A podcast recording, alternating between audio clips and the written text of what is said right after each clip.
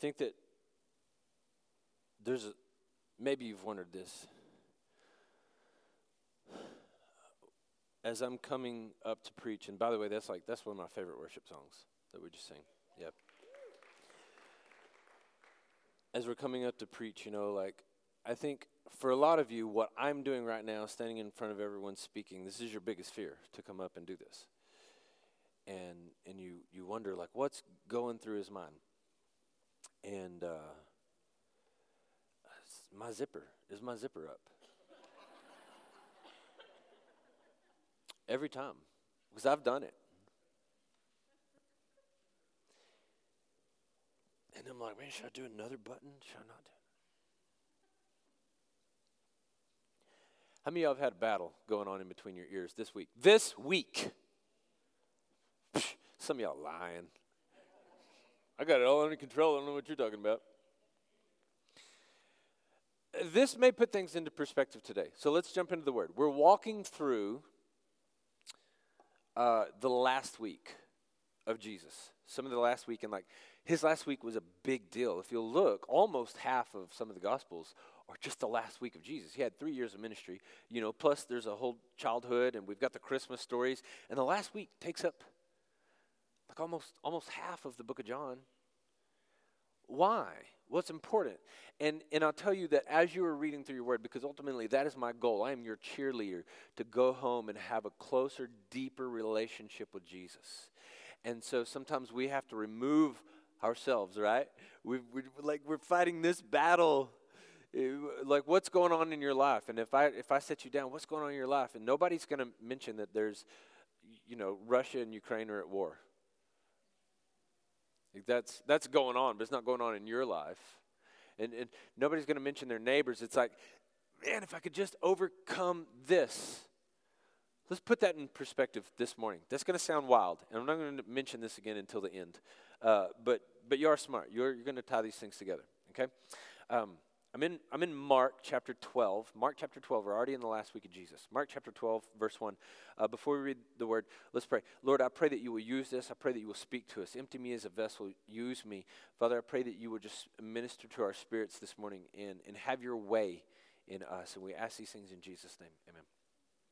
Mark chapter 12, verse 1. Jesus is speaking again to uh, highly religious people. And he says, uh, he began to speak to them in parables. Uh, the, I would love for you to follow along in your Bibles. Uh, the scripture will all be on the screen. Nobody expected you to walk in a scholar. In fact, we have Bibles for you in the foyer. We'd love for you to take one. It's an absolute joy, absolute joy for you to do that. Uh, so we're, we're in the New Testament, which is just, you know, the first four books, Matthew, Mark, Luke, John, the story of Jesus. So that's where we are. Follow along on the screen if, if, you're, not, if you're not with us in your own uh, Bible or on your phone. A man planted a vineyard and put a fence around it, dug out a pit for a wine press, and built a watchtower. That took a minute. There, was, there were no exca- uh, uh, uh, excavators. Okay? I mean, he dug a wine press, he built a tower. This, this took a minute. Yeah, this is a lot of work. And who's this man? What does this mean? Jesus is telling a story, and I want you to realize that just, just pretty much everything in here is symbolic of something. It all means something. The Bible doesn't waste any words. And so this all means something. So we'll unfold that. But just think about that as you're reading. Then he leased it to tenant farmers and went away. At harvest time, he sent a servant to the farmers to collect some of the fruit of the vineyard from them. But they took him beat him and sent him away empty handed. Now, let's stop right there and break this down. Uh, d- don't, don't go to the next scripture. Hold on. All right. Jesus is telling a parable. You know that a parable is a. Uh, it's an earthly story with a heavenly meaning. And you've probably always been told, some of you, this is about to blow your mind. You've probably always been told Jesus spoke in parables to make things more simple. That is not true. Jesus spoke in parables to hide meaning from super religious people. Go through the scripture and look. The disciples were like, Why won't you just speak to us? And he's saying, I'm revealing to you a mystery. He wants you to understand, He wants you to meditate on it. And through the Bible, there's a lot of things that we're going to call meditation scripture. You're going to have to think about it. This is not going to be apparent, it's not going to be intuitive. And, and that way, only the seekers are going to see it. You're like, well, that doesn't make sense that Jesus would hide. No, Jesus is saying this so that the highly religious people won't get it, won't turn it, won't manipulate it. But the people who are looking, they're going to understand it. And I'm talking to a room full of those people right now. So, we're going to get this. So, what is this about? First of all, a man planted a vineyard. Now, uh, vineyard, we're going to assume grapes, right? Because he dug a wine press, and you get wine from. There you go. All right. Uh, so we've got grapes here, and I told you actually last week that the nation of Israel, the people, are are there's language that is used that are normally symbolic of them, and we get olives, which thank you, Tim. I forgot that last week. Olives. Uh, if you hear that, you're normally talking about Israel. Uh, figs, you're normally talking about Israel and uh, grapes. You're normally talking about Israel. God is using all these things in, in great symbolism, okay? So, uh, this is his people that he's talking about for these fruit. And who's the man who did all this? Well, we're talking about God. God makes a vineyard, so he makes this earth, right? And he sets all these things up on it. And then he leases it out to tenant farmers. Who is that? Well, specifically, Specifically, this is going to be Israel. We can put ourselves in this as well, though, okay? So, this is all going to be created and leased out to tenant farmers, and they're going to do the work, but He's the one who has planted the seeds. Do you see how this works?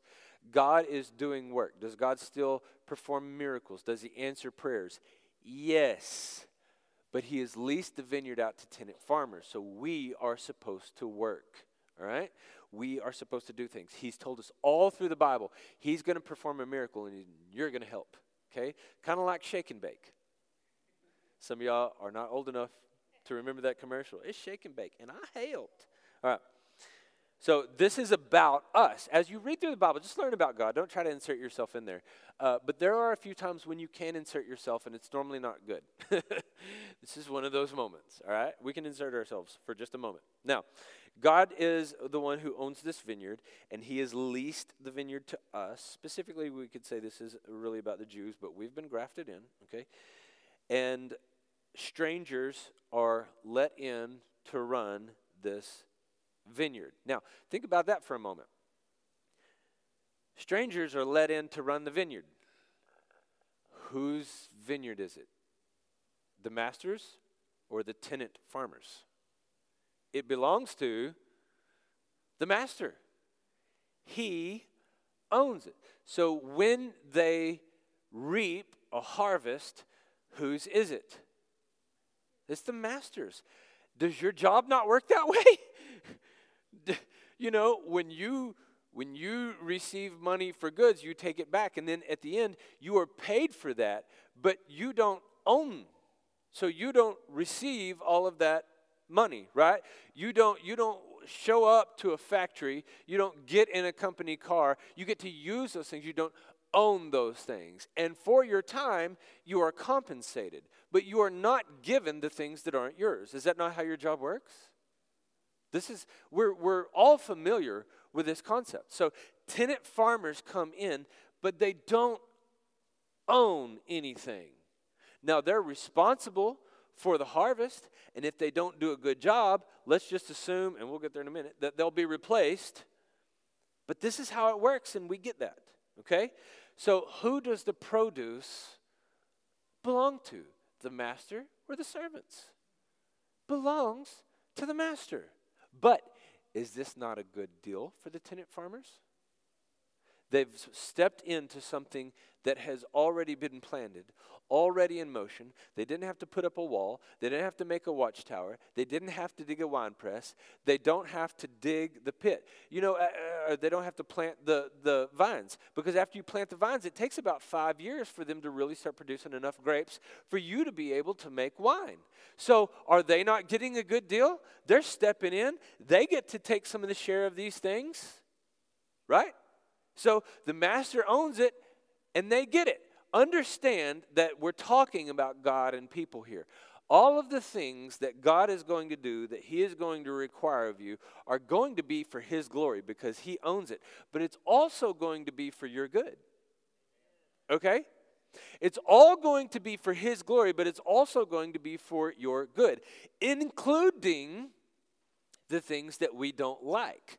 God asks us to stay out of certain things. Have you ever read through the New Testament before?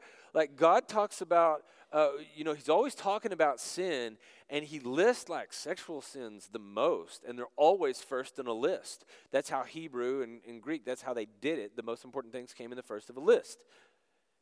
And you're like, man, God, why do you care so much? Mind your own business, God. What are you doing? What do you think? Right? And we look at it like this, but He's doing something that's for His glory and for your good. And as your life plays on, and anybody here old enough to have a driver's license is like, you know, if I would have just followed that, things would have gone smoothly. You know what I'm saying? Why? Because He set things up for His glory and for your good. Now remember that. So the tenant farmers in this deal are not getting a bad deal. They're not getting a bad deal, but they went rogue because they obviously didn't understand the deal or they went back on the deal. Okay? Now, these tenant farmers got mad. So mad that when the owner sent someone to collect, they beat the dude. What gives them the right? Well, if you talk to them, what would they say? Well, I'm the one who did all the work. Well, I'm the one who was out here in the hot sun every day. I'm the one picking weeds. I'm the one keeping frost off the grapes. And they've become very egocentric. Look what I've done. Look what I've done. Look what I've done. Look what I've done. But they don't own any land or they would have planted their own vineyard. They didn't plant their own vineyard because they'd still be five years away from making grapes. They didn't dig their own wine press because they wouldn't be harvesting this year. They'd have been selling those grapes because they couldn't have made their own wine. And so when you look at the master, he's like, You guys are wicked and evil. This is mine. You didn't have the material. I'll tell you what, if you want to take God's place, go start your own world. you know what I'm saying? You don't own that sort of creativity. Isn't God incredible? You, you know, we watch all these alien movies and all these random things, and, uh, you know, like this alien will come and it looks like a, a praying mantis with like jellyfish tentacles, and we're like, wow, how creative that someone made this. No, they didn't. They just copied a bunch of God stuff. We actually have no creativity in and of ourselves. And dude, he made jellyfish, he made octopus. Did you know that in Texas, if you look up in the night sky, there's a little bug that flies around and its butt glows? How cool is that? I wouldn't have thought of that. Hey, let's put a flashlight on this guy. God is supremely and ultimately creative. We could not have done these things, and we're getting a good deal as tenant farmers. Their problem was they thought they owned it. The problem was that they thought that they deserved more than what they actually had. They weren't satisfied with their good deal. Now, how does this apply to me? Because you're a tenant farmer and you can't make your own wine press. You can't make your own way. The only thing that we use is breathing the air that God gave us. We're tenant farmers using what He has given us. You know, Ephesians 2.10 says, and I don't have it on the screen, uh, on the computer, like Ephesians 2.10, it's not on there. Ephesians 2.10 says that you are God's masterpiece, created in advance for good works that He's prepared for you. God knew exactly what He wanted to do with you. In the same way that I would buy machinery. If I want to plow a field and if I want to dig a ditch, I'm making two completely different kinds of machinery. Which one is more valuable? Depends on what you're doing. You look different, you have different attributes. Some of you are plowing a field, some of you are digging a ditch. You know what I'm saying? You follow, follow me here? You're made different. You look different. Why? Because you got a different thing to do. Which one's more valuable? What a stupid question. That's like asking, what's your favorite color? Man, show me a painting that you just love with one color.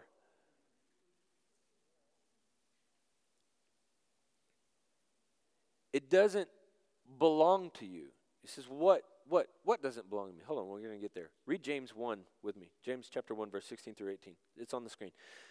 Don't be deceived, my dear brothers and sisters. Every good and perfect gift is from above, coming down from the Father of lights, who does not change like shifting shadows. By his own choice, he gave us birth by the word of truth, so that we would be a kind of first fruits of his creation. You are first fruit of his creatures. You are part of God's creation that he made, and in you, you possess all these things. You have the watchtower, you have the winepress, you have all of these things, and they belong to the Father. Are you good at something? Well, who's that for? Well, it's for me. That's why God gave it to me. It's for your good, but it's for His, thank you, but it's for His glory. And you're like, well, joke's on you because I ain't got nothing. Yes, you do. Yes, you do. In fact, you have this. If you have nothing else, you have this. You are in the, you, you're in the same 24 hour day that I'm in. Some of us sleep a little longer through it. But we've all got the same 24 hours. You're like, well, that's not enough. I don't know. Do you understand? Hold on, hold on. This is a this is a borrowed facility. We're so blessed to be here, but in a couple weeks we will be back in our own building. Now, let me tell you, we are a church plant in Ranger, Texas. Ranger is not known for its vast wealth. And so uh, we had a gift given uh, some years ago that covered about a third or uh, maybe 40% of what it took to build. The rest all has come from your tithe that, uh, that we are going to expand our building with. And uh, we didn't have to use that tithe because you all do everything understand that we have become, for the community, for the county, uh, a larger church, and we still have only two people who are full time on staff. Now, we have others, once somebody kind of starts doing over 10 hours a week and volunteering, we begin to compensate them, so we have those, but there's still only two people who are full time on staff. Why? How can you do that when others have seven to a dozen who are smaller in some ways than even what we are? Because of you, because of what you're giving, and for most, for most churches, the greatest expenditure of your funds is staff capital. But we don't have to do that. Why? Because you work your butts off for free. And so you're like, I'm not a huge giver. Yes, you are, because we don't have to pay somebody to do what you're doing as a volunteer. And that's why we're able to build this. So is God doing it? Absolutely. Did He provide it? Absolutely. How did He provide it? Through your sweat. Yes, you have something to give. Yes, you've been giving something. There are people right now that are outside taking care of your children. And I just want you to know this, and they're taking care of mine too. They don't owe you anything. Like nobody nobody owes you to take care of your children. They're doing it out of the kindness and the goodness, the goodness of their heart, and we need more help. I would love for you to do. Uh, I would love for you to do the same thing. Consider doing that. I mean, everything is taken care of. It's been difficult doing it in a cafeteria, but they're still doing it. A couple weeks, we'll have rooms again, and it's just going to be awesome. But they're doing it. They're giving. Why? Because this doesn't belong to the people who are outside working with your kids right now. I mean, it's for their good. They'll take a vacation someday, but right now, what they're doing is for His glory. And then we're blessed as we do it. You also have this.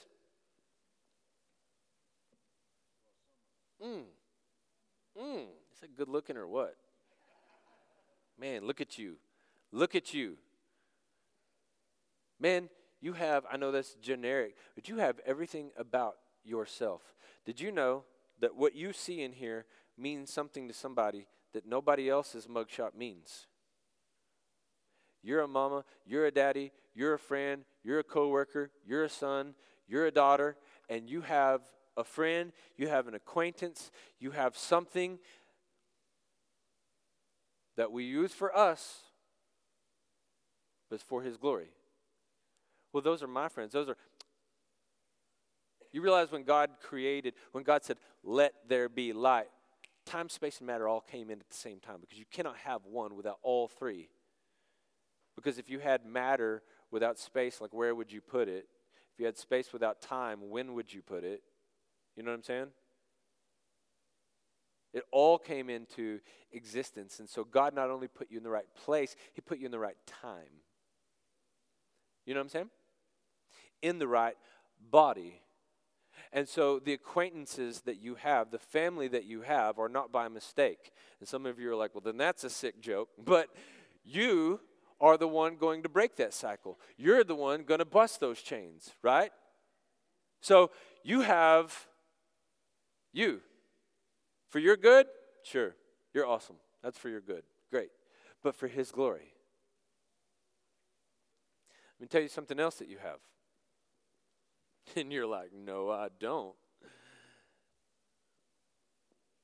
You have money.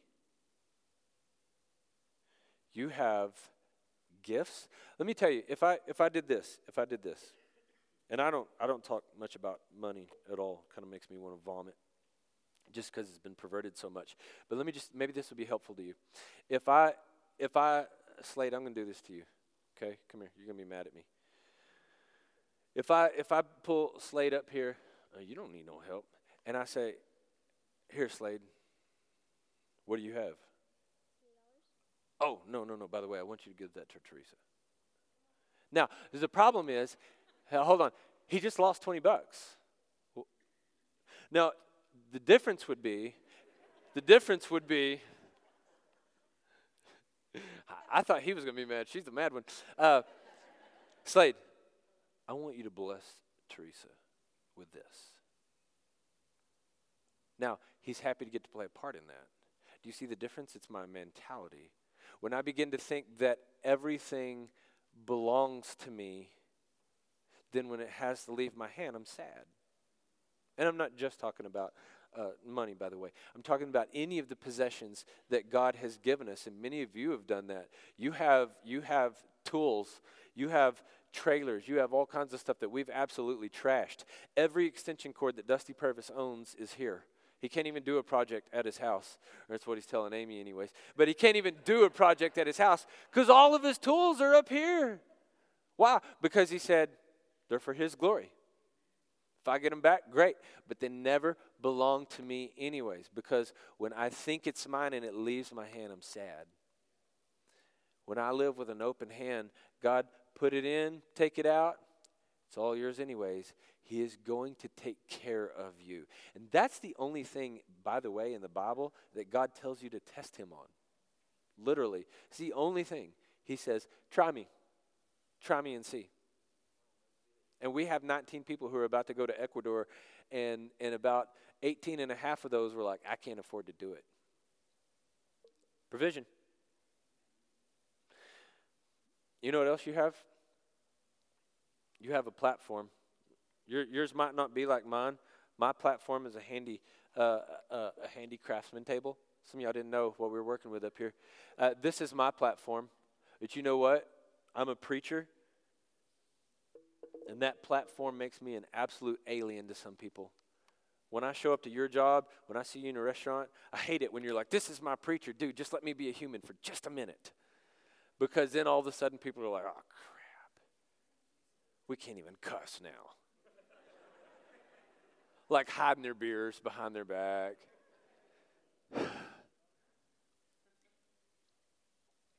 you have a platform because you're not an alien.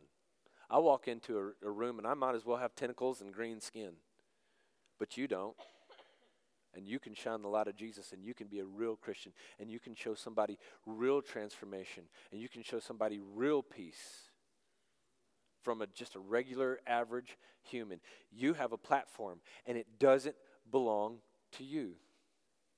it's for your good, but it's for His glory. Here's the last thing. If you're a Christian in this place, you were given gifts. You were given gifts by God. Some of you can sit down and provide wise counsel with someone. And so everywhere you go, people are just telling you. Now, some of y'all, everywhere you go, people tell you stuff because you're a drama queen. But some of that is just because God has gifted you to be able to lift, listen and provide wise counsel. It becomes very taxing, but it's not yours. It's for His glory, and so He wants you to use it. Some of you can walk in and control a room. Some of you are high energy and you can walk in. You can, you can go into Kids Palooza and you can just make 40 kids have a good time. And it's exhausting, but it's not for you, it's for His glory. Some of you are charming and you can meet anybody, and in 10 seconds, they're not a stranger any longer. And and some of some of there's men here who have used that to just try to pick up women. It's a perversion of my gift.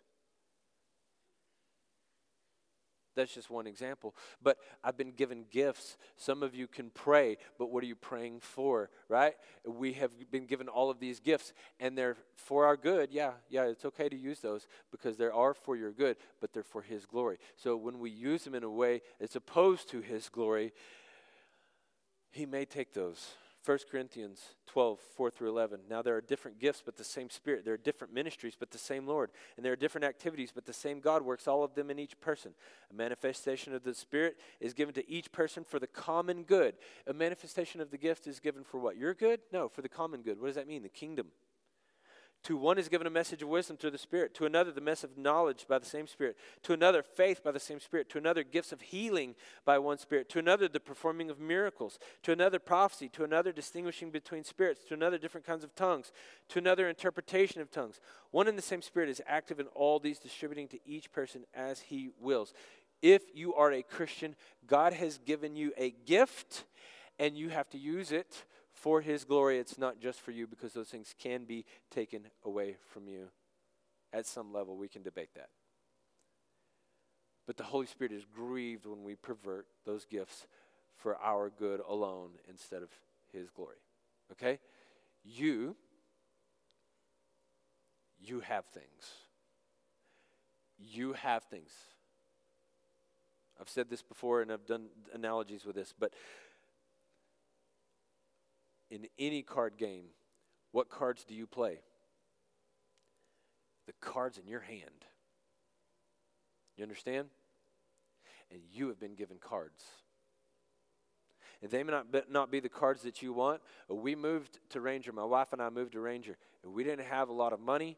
We didn't know a lot of people.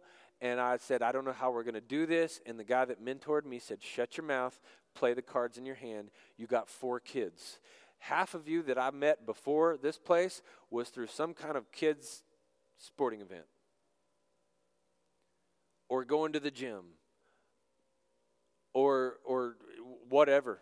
I mean, kids everything. I didn't have much, but I have four kids. They get into everything, and so this is how we meet, right? What are the cards in your hand? Play those. You didn't get an accidental deal. Your dealer knows exactly what he's doing. All right? All right, let's keep going. Mark chapter 12, verse 2 now. Again, he sent another servant. Remember, the tenant farmers beat the first servant. They beat him up, sent him on his way. Again, he sent another servant to them, and they hit him on the head and treated him shamefully. Then he sent another, and they killed that one. He also sent many others. Some they beat, and others they killed. Now, if there's no wasted words, what does this mean? Because I've never I've never beat or killed anyone for trying to tell me the gospel, for trying to share Jesus with me. I've not beat anyone. Well, actually, as you read through history, much less the history of the Bible, many of the prophets that God sent to turn the people back to Him, to tell them to use their positions, uh, their possessions for Him, were beaten and or murdered. Today is not a lot different. Uh, more Christians are being more murdered today than ever. I've gotten to meet some. You're going to meet a guy next week who is constantly around people. Uh, I've, I've, gotten to travel overseas, and, and young men are going to seminary. Why? Because our pastor was murdered for being a Christian. It still happens. And some of us have maybe slapped around the messenger a little bit, whether we want to admit it or not. And we didn't lay hands on them, maybe. But maybe we told them to mind their own business. And if you're a busybody, that does not give you permission to go button into people's lives, okay? but somebody who loves you and wanted to invest in you came to you with a word from the Lord. By the way, if you do want to be in somebody's life, if you do think, man, I have a word from the Lord from you, you don't have scripture to back it up, don't go because it's just your opinion.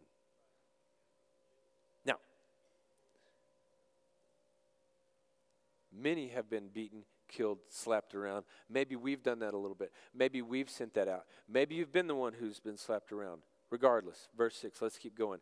He still had one to send a beloved son. Whoa. God, what? If this parable is about you and you are ultimate in wisdom, listen. They killed and beat everybody else. Don't send your son. Please don't send your son. You know what they're going to do. You know what we're. Man, if you could get it, if you could get like one of those ghost of Christmas past experiences and go back and watch some of the moments in your life,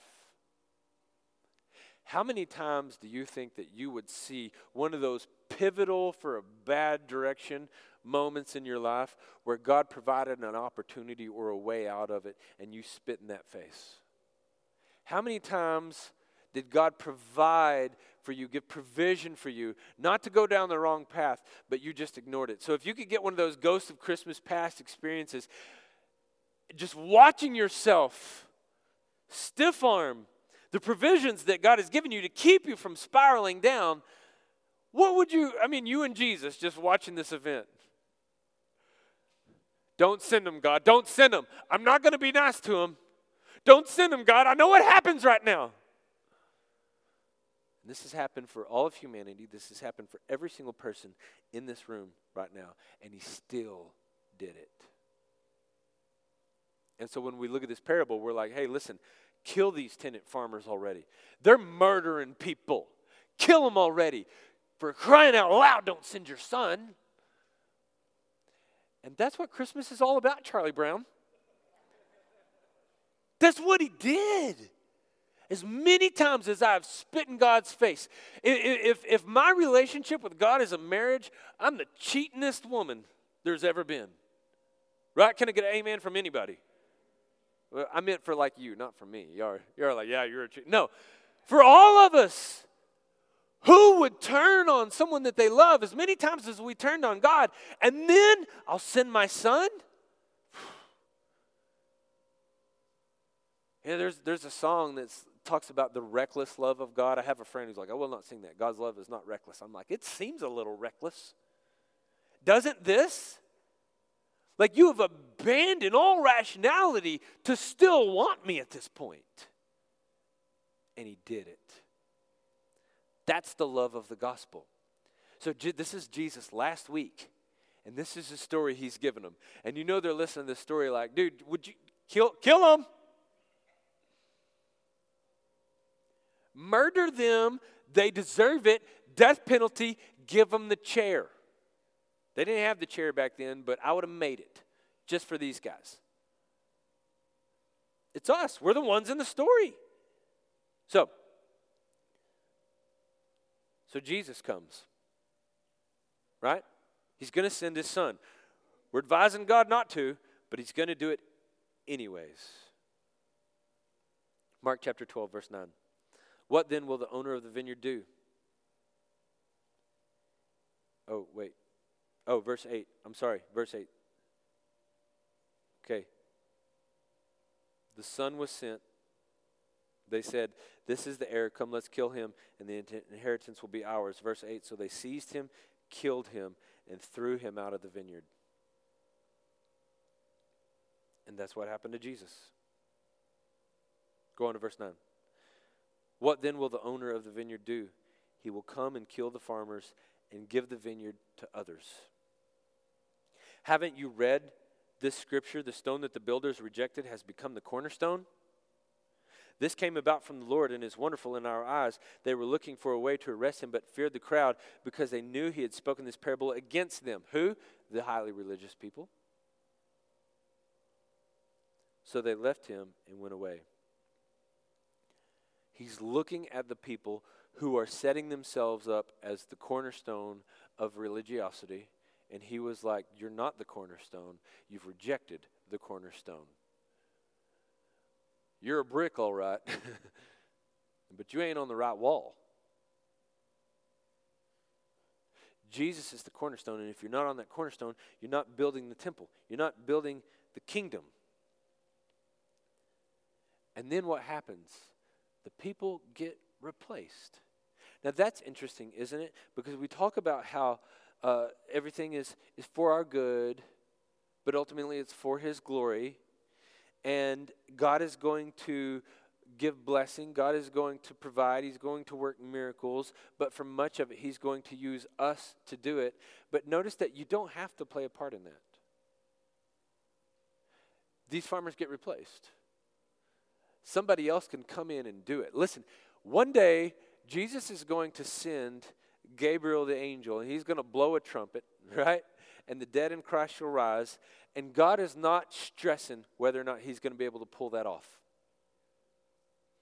He's not stressing it. Genesis 1 1. In the beginning, God created the heavens and the earth. If you can get past Genesis 1 1, bro, the rest of it's no problem. If he can create it, he can manipulate anything within it.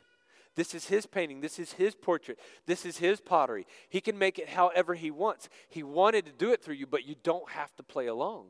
You don't have to be a part of it. But if not, you miss the blessing. See, because these guys missed the produce, they missed the wine, they missed the payment, they missed the blessing. They were replaced. God wants to use you, but He will not force you to be used. Does that make sense?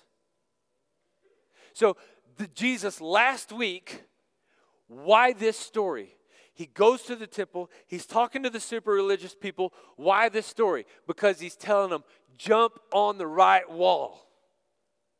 Stop building over here. This is all going to get torn down. This is where I want you to build. You don't get to make your own religion. I'm the cornerstone. The one that you rejected, that's where you were supposed to be building all along. But you're taking the gifts, the provision that I gave you. I chose you. I, I created you to be a kingdom of priests to all of the people. But instead of leading them to God, you're leading them away. You're using your possessions, you're using your authority, you're using your position for evil instead of good. Now, the people would have never said that they were evil. They gave charitably, they gave to the church, they did all kinds of good things, but all of the good things that they did were for their benefit and never for His glory. Therefore, it was leading people away from God. So, this is why Jesus comes in the last week going, please get on it. so they get replaced. The owner can get somebody else, man. He doesn't need us. We are blessed to get to be a part of what God is doing. Now, should they have been grateful for the job? Yeah. They could have had a great job in a vineyard that was already set up. They didn't have to own the vineyard. Some of you just can't wait to go own your own business, but some of you get to go home at five while your boss has to go chase material. And when the company crashes down, it's not your credit that's online. It's his. Sometimes it's kind of good to have a boss, especially when he's a good boss that pays well.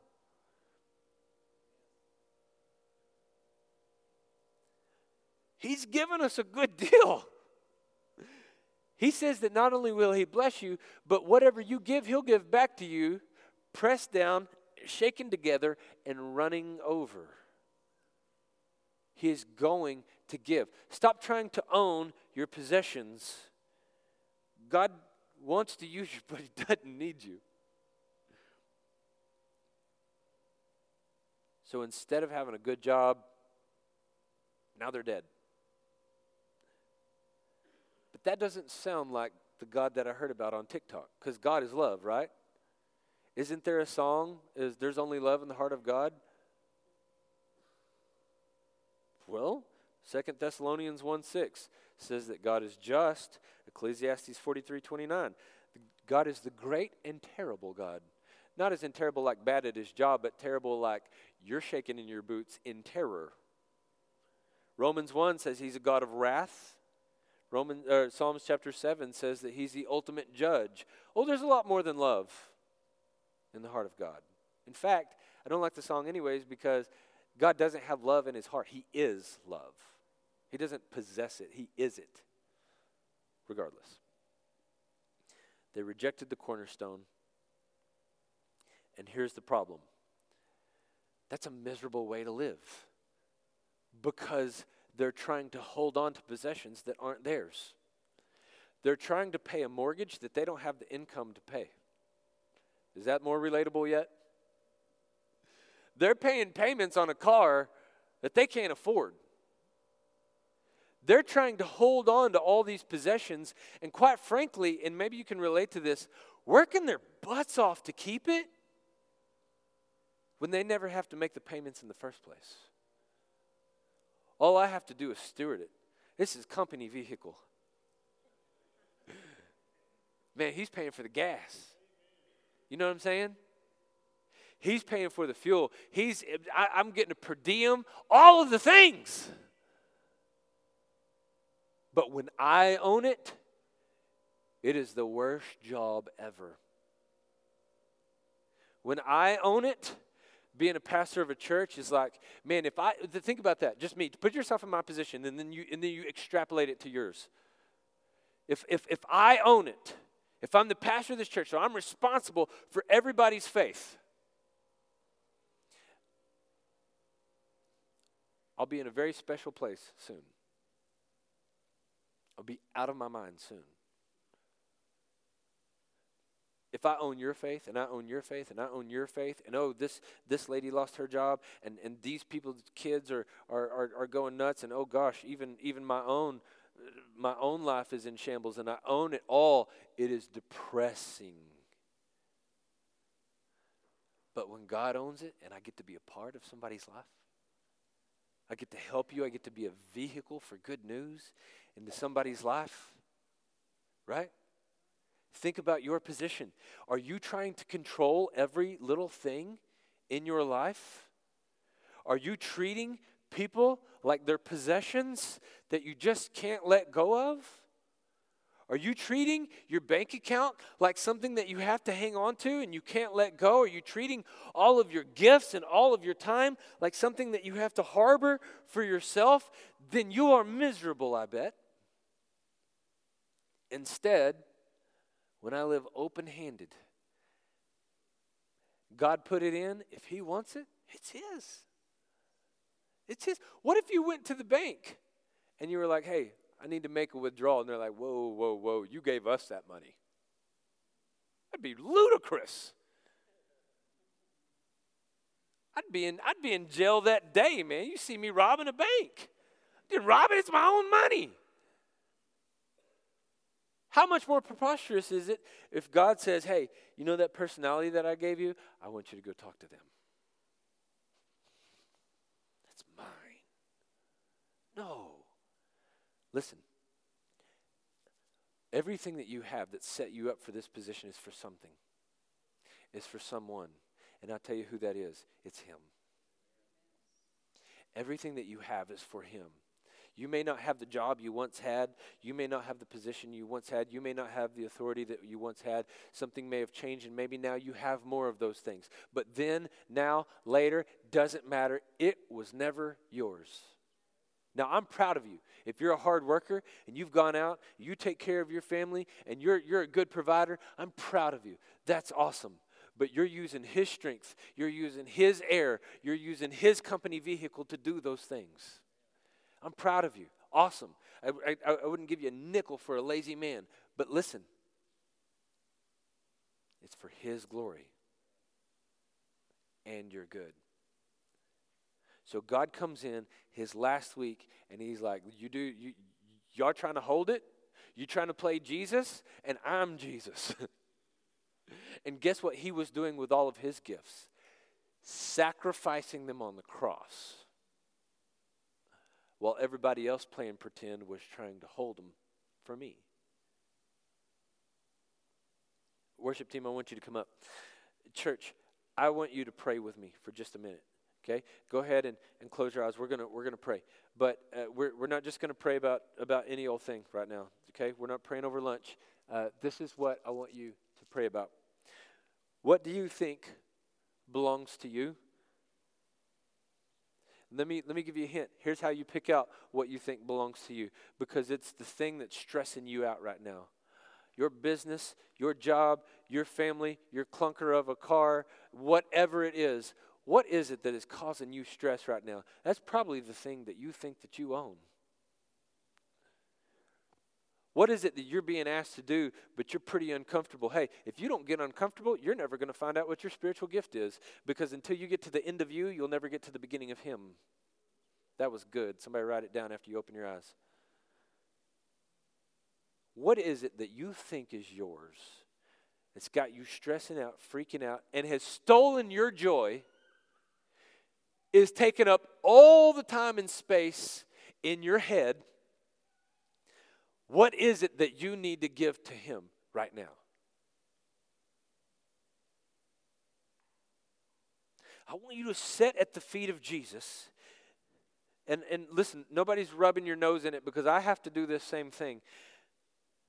We're tempted to say, now you tell Jesus exactly why you think it's yours. No, doesn't matter. All I'm asking is that you close your eyes, that you sit in front of Jesus, and whatever it is, would you just hand it to Him?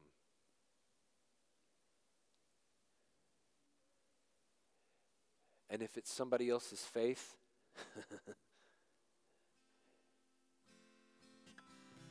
God has called us to Ranger, and He has called us to come in and preach to everybody. Man, He's called us to take people who don't know Jesus and bring them to Him, but they're still not ours. What is it that you're holding on to that is stealing the joy from your life, keeping you from glorifying God, from worshiping through your day? Would you set it at His feet and give it to Him?